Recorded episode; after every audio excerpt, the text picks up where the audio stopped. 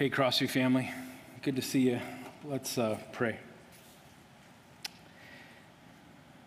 Lord, we acknowledge your presence here. We say we need you. We desperately need you. And so we ask that you, being here among us, would interact with us this morning. You'd interact with each heart here, that you would guide, speak, comfort, lead you'd have your way among us, we ask. And we pray this in Jesus' name. Amen. So, there's been lots of talk lately about this thing called revival. Uh, some of you have heard about this. We've talked about the revival that's been going on in Asbury University in Wilmore, Kentucky, where hearts of college students are becoming more and more awakened to God. Uh, there's a movie out now called Jesus Revolution that many of you have seen and talked to me about. That's all about a revival that took place in the 60s and 70s in our country. Uh, some might be saying, What is this thing, revival, that you're talking about? What is revival? I'm going to get into a more complex definition later, but it's just kind of what we just sung about that the Holy Spirit comes and overflows our hearts and wakes us from a spiritual sleep and turns our hearts more closer to Him, turns our hearts towards Him, causes us to want to live in deeper levels of communion with Him and relationship with Him, and where the things of God become more and more attracted to us than the things of this world. That's a revival. And so uh, there's been a lot of talk, even outside the Christian church circle. And I think that's really interesting because I think it shows us that the world's getting desperate. When we look at what's happening in the world today, we can see desperation coming all around us. This kind of creates a little tension for me. Um, as when I became a Christian uh, as 17 years old, I was brought into this church that was part of what was called the Vineyard Movement. And the Vineyard movement was an offspin of the Calvary Chapel movement, which is where the Jesus Revolution happened. And there were a lot of people in the church I attended who were a part of that Jesus Revolution, who saw and experienced that revival, like some of you here in this church have did that experience that as well. They were part of this revival, but there's quite a few in leadership of this church that experienced that. And I remember hearing them talk about, God, will you please do this again? There was this talk where they had this desperation where they wanted to see it happen again. And who could blame them? When you experience something really, really powerful like that, it marked them for life. And they just kept saying, God, will you do this again? In fact, so much so, the mission statement of the church where I attended was preparing for revival. That was the mission statement. They always had their hearts gazed to God, come and do that again in our country. The tension for me comes in, I came from that upbringing where I'd hear people talk about that. And as the years go by, I realized maybe nine months to a year ago that I'm really comfortable and content living without revival. I can become really, really content with the status quo of God pouring out His Spirit on the church. I can become really, really comfortable and say, God, I, we can just go through the motions of life. In some ways, we look to God, but not expecting much other than what we see in front of us. And the Lord convicted me of that. Because my main point of this sermon is that revival is on God's heart. And because revival is on God's heart, God's people should seek it out and pray for it. Revival is something that's on God's heart. And it's not enough for God's people to just coast through life so obsessed with our own stuff that we forget His mission and something that's so dear to His heart. Revival's on His heart, and therefore it should be on the hearts of His people to be seeking it and praying for it and asking for it. The role of God's children on earth is to carry out the will of our King, to carry out his, the passions of his heart. But it's so easy for us to be lulled into a spiritual sleep with the surroundings that we have in, where we even just, it doesn't even cross our mind that God would want to move in a powerful way and bring more people far from Him closer to Him. We're in a series now for the last seven weeks. I can't believe it's been seven weeks on prayer. And God has been good to us in this series. I've been encouraged by many of your feedback and what God has done. And uh, one of the coolest things is someone came up to me last week and said, You know, this really hasn't been a series on prayer, it's been a series on connecting to God. Yes, that's what prayer is. It's connecting to God. You nailed it. That's what this is all about. And so we see this, and many of us, have, even myself, have been experiencing deeper levels of intimacy and communion with God. And that's an, a powerful, powerful thing. And I thought, what better way to wrap up our prayer series than to pray for revival? Than to ask God to move on something that's on His heart that He longs for His children to ask for that he longs for his children to come to him and say, God, will you do this thing? What a great way to wrap this up.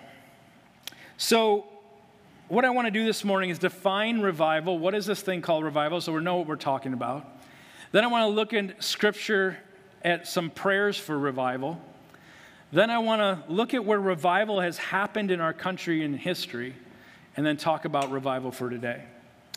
So let's take a peek at what is a revival or an awakening. Now, there's a lot of confusion of terms around this idea called revival, and I'll be honest with you, uh, putting everything on, on the front uh, table here, it, you're probably still going to be confused when you leave here today with the terms, all right? So just don't worry about it. Just call it revival and you're good. But I do want to give you some history on this because terms are used interchangeably. Uh, awakening, spiritual awakening, revival. Uh, today, I'm going to give you a peek of what most church historians say uh, and agree on these things. Um, best way to put it, they would say our nation as a whole needs a spiritual awakening, and the church in America needs revival. That's kind of how church historians would phrase it. Um, there's churches and denominations that have what they call revival. You know, we're going to have a week of revival, a revival week. That's not what we're talking about here. I'm talking about something extraordinary, where God pours out his spirit in such a powerful way that many people who are far from him turn their hearts to him, have a spiritual awakening, and want to follow him. And many people who are already following him get a passion to follow him all the more deeper. It's an um, extraordinary move of God. It's not something that we create. We, as God's people, can't create revival, but we can pray for it. So there's confusion about it. Uh, church historians would say this an awakening is when God decides to move, causing us to see greater levels of power and fruit of the Holy Spirit. This results in many who are far from God being transformed into people of God. So people outside the church who are far from God are awakened and their hearts are turned and they long to follow God. That's what church historians call an awakening. A revival, as they say, was when God decides to move powerfully in his church, causing many in the church to live out deeper levels of conviction, passion, and devotion to God. The call to follow Jesus is seen and not just heard or talked about. You see the evidence of God doing something in his church. People are more passionate and they're living that out, and we're seeing God do things in people's lives in powerful way. That's revival. Now, many, many people combine these terms and they just use the phrase revival, and that's what I'm going to do later in the rest of this sermon. And when I say revival, I mean that God does something amazingly in the church to quicken our hearts, wake us from our spiritual slumber, cause us to follow Him more, and He causes His Spirit to move. He moves in such a powerful way outside the church that many, many people turn their hearts to Him and come closer to Him for the first time. So that's kind of the umbrella term of revival that we use interchangeably, but I wanted you to have the terminology as we go forward. It doesn't really matter what we call it. What matters is that we pray for it. What matters is that we hunger for it. What matters is that we look for it and we long for it and we ask for it and we beg for it and we say, God, please, please move. And the greatest way you can indicate no, it's here is that there's a shift that moves from our hearts from what I want to what God wants. In revival, we become less and God becomes more, and we're transformed by His amazing power. Author and theologian D.A. Carson says this How soon we forget. While we must never despise the ordinary means of grace that God customarily uses in salvation of men and women, we must not forget those extraordinary times, and that's what we're praying and begging for. When in His mercy, God has seemed to come down and pour out His Spirit in such transforming power that all of our expectations are reduced to rubble in the sure glory of the transforming presence of God. I couldn't define revival any better. It's when all of our expectations and all the things that we carry and all the things we want to do are just reduced to rubble compared to the sheer glory and transforming presence of who God is.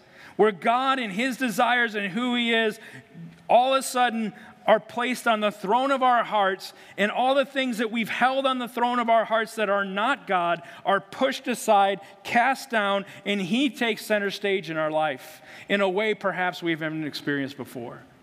That's revival. The church is at its best when it's looking for revival. The church is at its best when it's longing for revival. The church is at its best when it's seeking, hoping, and desperate for a revival. That's when we are at our best. Christians are at their best when they're anticipating revival. When it's in front of us and we're longing for it and we're begging for it, we are at our best. Eugene Peterson puts it this way For if our belief is dominated by the coming again of Jesus or a reawakening to the power of God, there is little room left in our hearts for anxieties or sinful fantasies. We are at our best when we're hoping for and begging God to move in a powerful way. It's good for us to long for revival. It's healthy spiritually for us to pray for revival. Revival is something God does by His Spirit. We can't manufacture it or make it happen, it's a gift from Him. We cannot um, organize revival, but we can agonize for revival. We can have this burden where we ask God, God, will you please move? When we hear of one more mass shooting, when we hear of one more suicide, when we hear of one more marriage that's fallen apart, when we hear of one more person trapped by addiction, we say, God, will you move in a powerful way? Because you're the only one who could take care of this mess. Nothing else will do it. Revival is on God's heart, and we should seek after Him to do it. So, where do we see revival in Scripture? There are multiple places that we see it, especially in the Old Testament, in Second Chronicles 28, Second Chronicles 29, Second Chronicles 34, in the book of Acts. We see pockets of revival where God's people are awakened and brought back. Uh, today, however, since we're talking about prayer, I wanted to focus on two prayers for revival that are in the scriptures. And I hope that we would take these prayers and pray them back to God in this day and age today.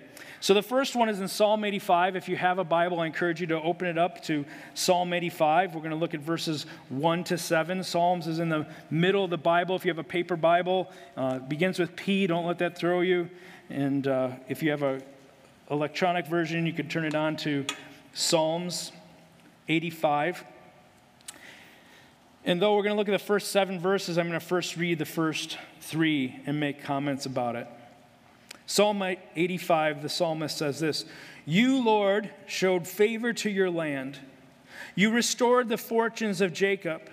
You forgave the iniquity of your people and covered all their sins. You set aside all your wrath and turned from your fierce anger. The psalmist is saying, is telling and reminding God of all the amazing things God did how God moved in a powerful way in this day and age that he's reflecting upon and expresses that longing back to God. He's saying, God, you are so good and you have been so good to us.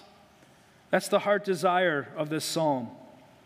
Is telling God that he is good and that he's been so good to us. Then verses 4 to 7, he has a prayer, and his prayer is intermingled with a lament that we talked about a couple weeks ago. Verse 4, he says, Restore us again, or some translations have revive us again. God our Savior, and put away your displeasure towards us. Will you be angry with us forever? Will you prolong your anger throughout all generations? Will you not revive us again, that your people may rejoice in you? Show us your unfailing love, O Lord, and grant us your salvation. He's pouring out his heart. He's longing for God to move like he did before. Restore us again. Revive us again. Go back to when you brought and you did something amazing where you, uh, you, you forgave our iniquity, you covered our sin, you turned aside your wrath, and there was this goodness. Do that again, is what he's praying. In verse 7, show us your unfailing love, O Lord, and grant us salvation. When the hearts of human beings taste the unfailing love of God, it ruins them for life on earth. When hearts of human beings taste the unfailing love of the Lord, it ruins them for any other love on earth.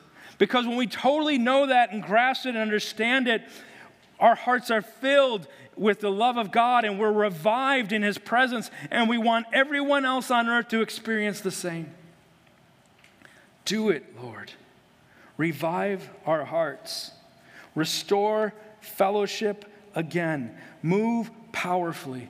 And when that happens, the Holy Spirit does something in the children of God that is so natural. We long for many, many people to know this unfailing love.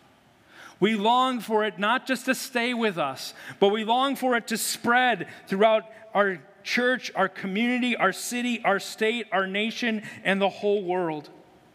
There's a Holy Spirit cultivating that happens in hearts of believers. That when they taste the love of God, that longs to have the love of God shared throughout the whole world. We see this prayer in another place as well.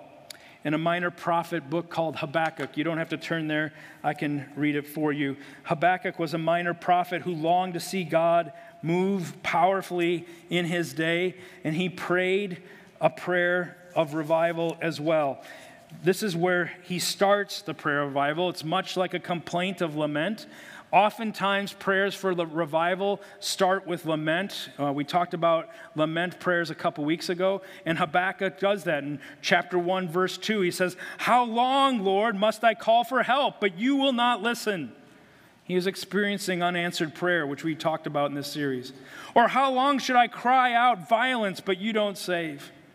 Why do you make me look at injustice? Why do you tolerate wrongdoing? He's pouring out his heart. Remember, we talked about it. He's pouring out his complaint. He's turning to God and he's being real with his hurt and his pain. And he's saying, God, how come this is happening? How come this is where I live? Why don't you do something? And we should be doing the same as we see the desperation of the world we live in.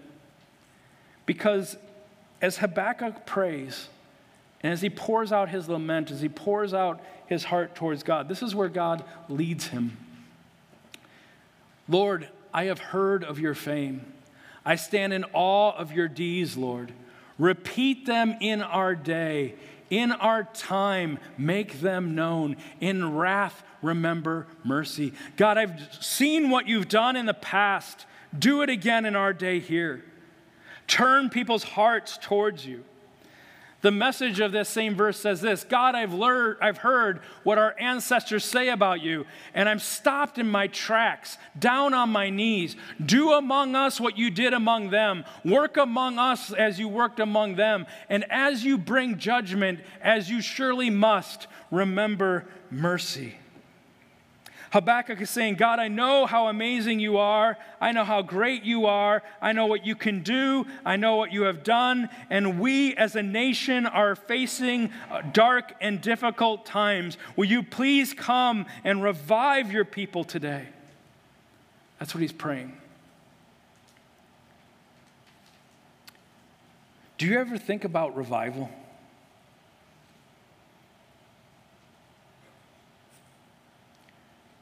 Do you ever dream about what it would look like if God came in such a powerful way and radically changed people's lives in the city of Wisconsin Rapids? where people who don't know God, who are living very, very far from God, who are trapped in things like addiction, trapped in all sorts of things. Do you ever dream what it'd be like if God poured out His Spirit in such a way where, in mass, those people turned to Him and had new lives, free from all the garbage that plagues them? Basking in the unfailing love of God in a way that it radically transforms who they are and they want to live and follow him all their days. Do you ever dream about that? See, we can be lulled asleep where we forget that that could even be reality. But that's on God's heart. That's what God longs for. He longs that many, many, many, many people come to know him. And in this day and age, in this critical hour of 2023, where we live as Christ followers in this place, he longs for the people of God to carry that vision everywhere they go. He longs for the people of God to know that heartbeat and to live that out in all the places we walk in. That's his heart. Revival is not some empty human wish. Revival is on God's heart. It's his heartbeat, it's what he longs for. And he wants us as his people to look for it, long for it, pray for it, and seek it out. You might say, well, if he's God and all powerful and all knowing and creator of the universe and he wants it, why doesn't he just do it? Because when you look at revivals in Scripture and you look at revivals in history, they all have one key element. Revivals must be prayed for.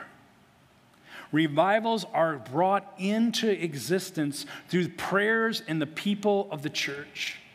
Revivals are brought into existence when God's people are so sick of living in the way of their living that they long to have God come move and they begin to think about it and hope for it and seek it and pray for it. And they say, God, let it start with me.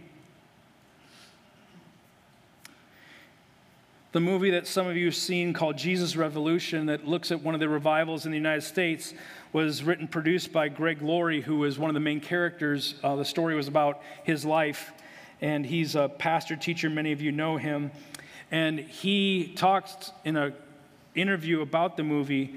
With a, uh, he talks about how he asked Chuck Smith, who was the main pastor in the movie, who uh, God used to bring about this revival. Uh, he remembers asking Chuck Smith right before he passed away Chuck, do you think we will have revival again? Do you think God will do it again in the United States? And this was like in the mid 90s, something like that. And Chuck Smith said, You know, I don't think as a country we're desperate enough. I don't think we're desperate enough. Because in the 80s and 90s and 2000, life was good. We had all that we needed. We weren't thinking about a need for revival. We're getting desperate now. Have you noticed? Things are changing. Desperation is starting to take place. And it's in those places where the people of God need to stand in and start to long and beg and ask God to move in this powerful way. Have we seen revival on earth before? Yes, we have. In fact, God is moving powerful with revivals and awakenings all around our world, even today. Today, there's revivals happening in Korea, south and north. There's revivals happening in Kenya. There's revivals happening in Uganda. There's revivals happening in parts of India. I was on a Zoom call this week with a, a pastor in India, and he was telling us that right now in India, right now, 6,000 pastors are in jail and imprisoned, and the only charge they have is preaching the gospel of Jesus Christ. 6,000. That's a third of Wisconsin Rapids. And their charge is preaching the gospel of Jesus. Intense persecution. But he said, in the midst of the persecution, God is doing unbelievable things. See, if we seek comfort above God's will, we'll miss it.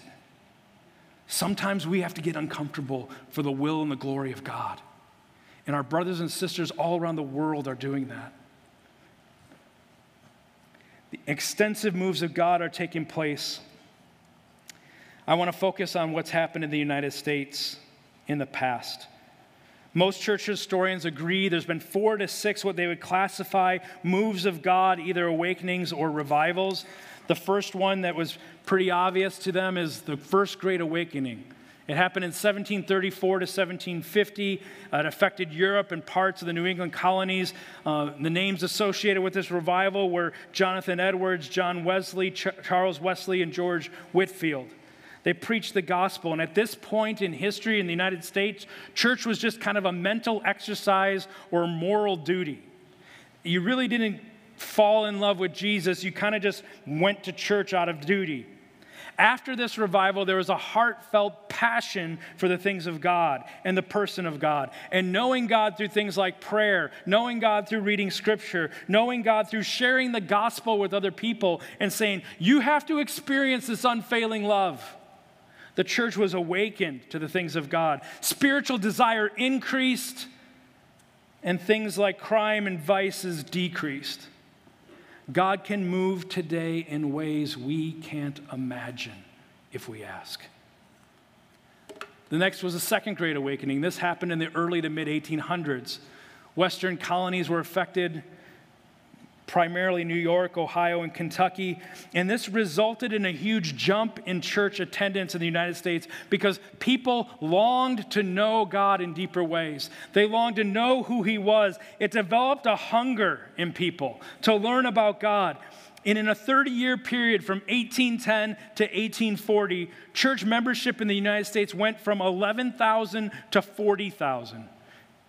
In a 30 year period, just like the first great awakening revived the church, the second great awakening revived the country. Many people came to Christ for the first time, surrendering their lives to Him. There's amazing stories you can look at. If you just Google one name, Google Timothy Dwight, D W I G H T, Timothy Dwight, and you look at how God used him, it's amazing. He was the grandson of Jonathan Edwards, and he was the president of Yale University in 1795. And as a result, uh, through his prayers and the move of God, m- there's huge transformation that happened at Yale during that time. The university was an immoral mess. You think it's bad now, it was really bad then, and God did something amazing. God can still do it. No one and nothing and no institution is without hope. The university was completely transformed for Jesus. Revival broke out in 1797 and 1808, and many, many students and faculty became followers of Jesus, and it spread to other universities as well. God can move today in ways that we can't even imagine.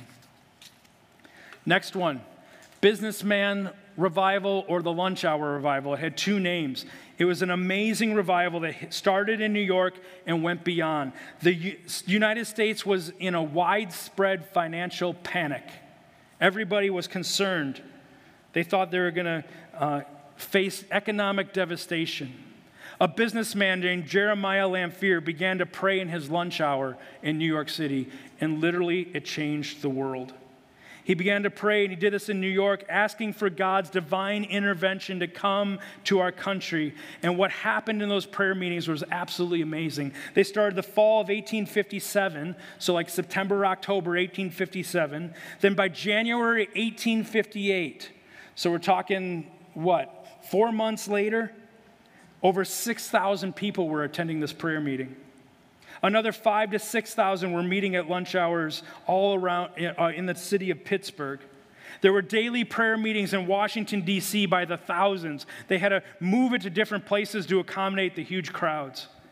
In May of 1858, New York City, at the time the total population was 800,000. There were 50,000 new converts to Christ.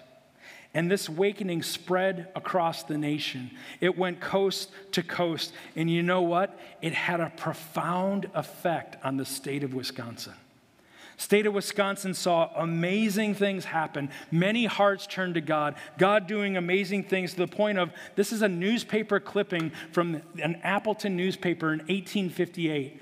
It says the grand revival is becoming a universal thing throughout the union. All of our exchanges, that means little newspapers, from those ponderous city dailies down to the smallest of county weeklies, fill columns to overflowing with accounts of revival and massive religious interest.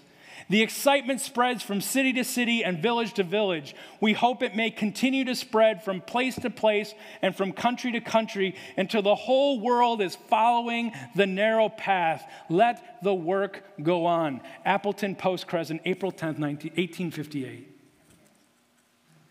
It happened here. And you could look at that and say, well, that would never happen again. I can never picture a newspaper writing that. Well, they said the same thing back then. And the reason they had to put that in there is because it was happening. They had no choice to put it in there. God can move in ways we can't even imagine. Thousands of college students were affected. The heart of revival in Wisconsin was the University of Wisconsin Madison where many, many people's hearts turned to God. It was one of the strongest places of notice, spiritual awakening in our state. Church services in Wisconsin were packed each Sunday, and eventually this revival went international. And by the mid 1800s, it resulted in over 400,000 people surrendering their lives to Jesus Christ. When revival happens, there's a thing historians call social lift. It means that things like crime rates drop, domestic violence drops, addictions drop, destructive behaviors drop. And we saw that hugely in these revivals. God can move in ways we can't even imagine. The Jesus Revolution, which the movie was about in the 1960s and 1970s, started in California, went across the nation. There were so many converts, it was in the thousands, they couldn't keep track anymore. The effects of this revival are still among us today. It's resulted in at least three different denominations that exist now, several churches and ministries. Contemporary worship music was birthed from this place. And the movie Jesus Revolution was based off of it. Interestingly enough, when the movie was released, God was moving in a powerful way in Asbury University in Wilmore, Kentucky, where Thousands and thousands of people came to experience God's presence. Interestingly enough, spiritual awakenings like that happened at Asbury University in 1905, 1908, 1921, 1950, 1958, 1970, 1992, 2006, and now in 2023. And people say, What's so special about Asbury University? They beg and ask God to come all the time. They beg God to come again and do it all the time. God can move in ways we can't even imagine. So, could God do this again today? Yes. And we, as his people, need to pray fervently that he does. But here's the key question Are we desperate enough? If we're putting our trust in other things, like politics and a political candidate to fix our country, which is becoming more and more insane to me if you think that can fix what we're dealing with. Or if we're putting our trust in science and technology, if we're putting our trust in our finances, we have to place our trust as the people of God squarely in the heart of God. Only He can fix what we're dealing with. And what are we dealing with? I think we are getting more and more desperate because we are much different than the distracted life of the 80s and 2000s. It's amazing how material comforts can lull us to sleep spiritually, but then when the nation shifts, we come alive. As a nation, we are getting more and more and more desperate for God. There's divisions, there's global unrest, there's economic concerns, and mental health is crashing as we know it. In the United States today, CDC says 57%, 57% of teenage girls in the US persistently feel sad or hopeless. Self destruction intentions are up 300% since the year 2000 in our nation. In our nation, since the year 2000, drug overdoses are up 119%. Anxiety is up 40, 94%, depression is up 82%, and since 2000, the suicide rate has tripled in the United States. In 23 years, tripled. And now one in three teenagers want to end their lives. We are getting more and more desperate. And the last thing the Church of Jesus Christ needs to do is get distracted and try to find some other method that the world has to try to fix the problems and blow off the fact that God is there saying, just turn to me and ask me to do it. I'm begging that God moves in a powerful way. And I am committed that Crossview Church will do all we can to bring Jesus to this hopeless situation in our community, in our nation, and beyond. And we don't know totally what we're doing. I'll be honest with you. We're kind of like that prayer Jehoshaphat back at God, we don't know what to do, but our eyes are on you. We're tuning our hearts to God. When church planters go out to impoverished nations, to underdeveloped countries, and they go to start a church, they realize okay, the people in this nation don't have food, they don't have clothing, they don't have water. If we just start opening up the Bible and preaching to them, it's not going to do much good unless we address those needs. So they have food programs and health programs and water, pro- they do all these things. We have that same situation now, but instead of a lack of food, water, and clothing, it's mental health. We have to, as a church, figure out how we come to the table and help this issue and then bring the gospel of lasting hope to these people. But they ha- we have to go through that first part so that they will hear what we have to say. And as a pastor here, I'm committed to saying, God, what does that look like for us? Because we believe you can do an amazing thing beyond what we imagine or think. So, what do we do? As we wrap up this series on prayer, we must pray for revival. We must include this in our prayers. We must look for it. We must beg for it. We must ask God to do it. We must join God's global, worldwide church in praying for revival. And it doesn't mean everything's going to be fixed right away. In fact, sometimes revival breaks out in places where persecution's at its worst. Let me introduce you to a person who's lived in it. This is your sister.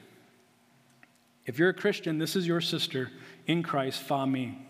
And Paul talks about how when a sister and brother in Christ is stronger and closer than a physical sibling that we have because of the work of Jesus Christ. So this is our sister Fami. She lives in Laos under extreme persecution. And she has a radio, as you can see. And God has come and changed her heart in such a powerful way that she said she would never ever do this before, but she has no other choice but to go and tell people about the love of God. And then she gathers them in her house because she says, I'm not adequate enough. I don't know what to do as far as teaching the Bible. And she tunes the radio in to where the Bible is being preached in their language, and they huddle around with their Bibles and they listen to the teaching. And then they pray. In June of 2020, they had a group of eight to 10 people in her house, and the police department surrounded it. Then all of a sudden, other villagers came who did not want to follow Christ and surrounded it and said, You should arrest her and put her to death. The standoff lasted for hours. She even had friends come through the back door and say, Fami, you have to give up your faith in Christ. This is crazy. You don't want to do this. You have to renounce him and give all this up. And she said, I can't because he's radically changed my life. And it is so real. I can't let it go. She said, I can't leave Jesus. It's like a love I've never ever known. It totally changed her. She said she hated talking to people. She'd be so filled with social anxieties that she wouldn't talk to people. Now she tells people about Jesus everywhere. He's radically changed me, she said. I'm a totally different person. Her husband, Vat, says that God has widened the heart of my wife, and I see it before my very eyes. Fami has a business she developed where she takes vegetables and she gets a motorbike and she drives out into the villages and she sells these vegetables. And what she does is that she's selling vegetables, she takes her Bible and she reads the Bible and sings songs to these people. 13 families in three months left witchcraft and evil spirit worship and came to follow Jesus Christ. And they're meeting in her home. In the midst of persecution, God is moving. Fahmy says, When I worship the evil spirits, I feel fear, worry, rage, and depression. My heart was completely empty. Now I'm full with the love of God. Psalm 85, verse 7 Show us your unfailing love, Lord. Grant us salvation. That's what she experienced. An answer to that prayer. I put the website up there, vom.org. This is voiceofthemartyrs.org. They have a monthly magazine that's free. Go on and subscribe to that and read this. Christians in the United States need a perspective change. They need their eyes opened up to what God's doing in the world and what's really, really important. Read this magazine, it's free of charge. Your heart will be widened to the things of God. We have to look to Jesus if we want to see revival. We have to look to Jesus if we want to see our country transformed. We can't put our hope in technology. We can't put our hope in finances. We can't put our hope in the right political party or candidate. We can't put our hope in the willpower of others. Only Jesus Christ can change this nation. We are at that level.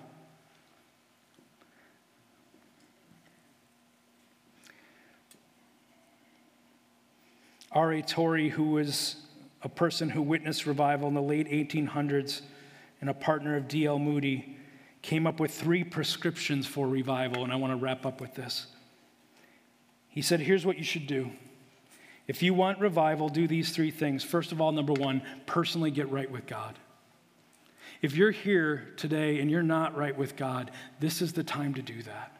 Give your heart to Jesus Christ. If you've been trapped by sin, ask forgiveness. Come back to God.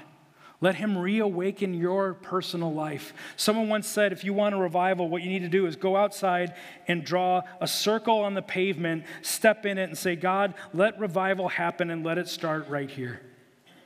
Let it begin with us.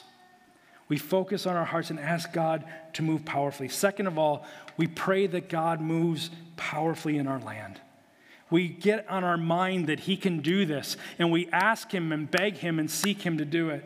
We started this thing coming out of the prayer series called Crossview Intercessors. If you remember, intercessory prayer is praying not for your own needs, but praying for the needs of someone else or God's hand to move. And we have this group of people we're calling Crossview Intercessors, and we want to see at least 50 people signed up in this group. What is this group? You get an email once a month of things that you promise to pray for. You get a focus of something that you could even fast for. And we ask God to move, and we get on our knees and ask Him to change change our nation and change our world. We have 36 people signed up. We want to at least have 50. Here's the deal, though. I don't want you to sign up if it's going to be one of those things that you get the email in the midst of all the emails, you just hit delete and move on. But if you are, if God is doing something in your heart and you're saying, I want to be part of that, I want to be part of God coming and changing our country, our city, our church, our nation, sign up to be part of our Crossview intercessory team. There's also going to be times where we get together and pray together, but most of it is looking at the email and dedicating yourself to a few times a month to pray for what's on there. Finally, R.A. Torrey says, make yourself available to tell others about him. That's what our sister Fahmy did. She made herself available, and God took that and used that. It's not enough to keep it inside. God can meet you in your place of fear. God can meet you in your place of uncomfortability and show you naturally how you can point people to Him. This is, are the, these are the three prescriptions for revival. Crossview Church, let's dream about revival. Let's talk more about revival. Let's pray for revival. When we gather and pray, let there be prayers for revival in those prayer meetings. Let's fast for revival. Let's look for revival. And above all, let's beg God to move again and again and bring revival to our city and our state and our nation in Jesus' name. Let's pray.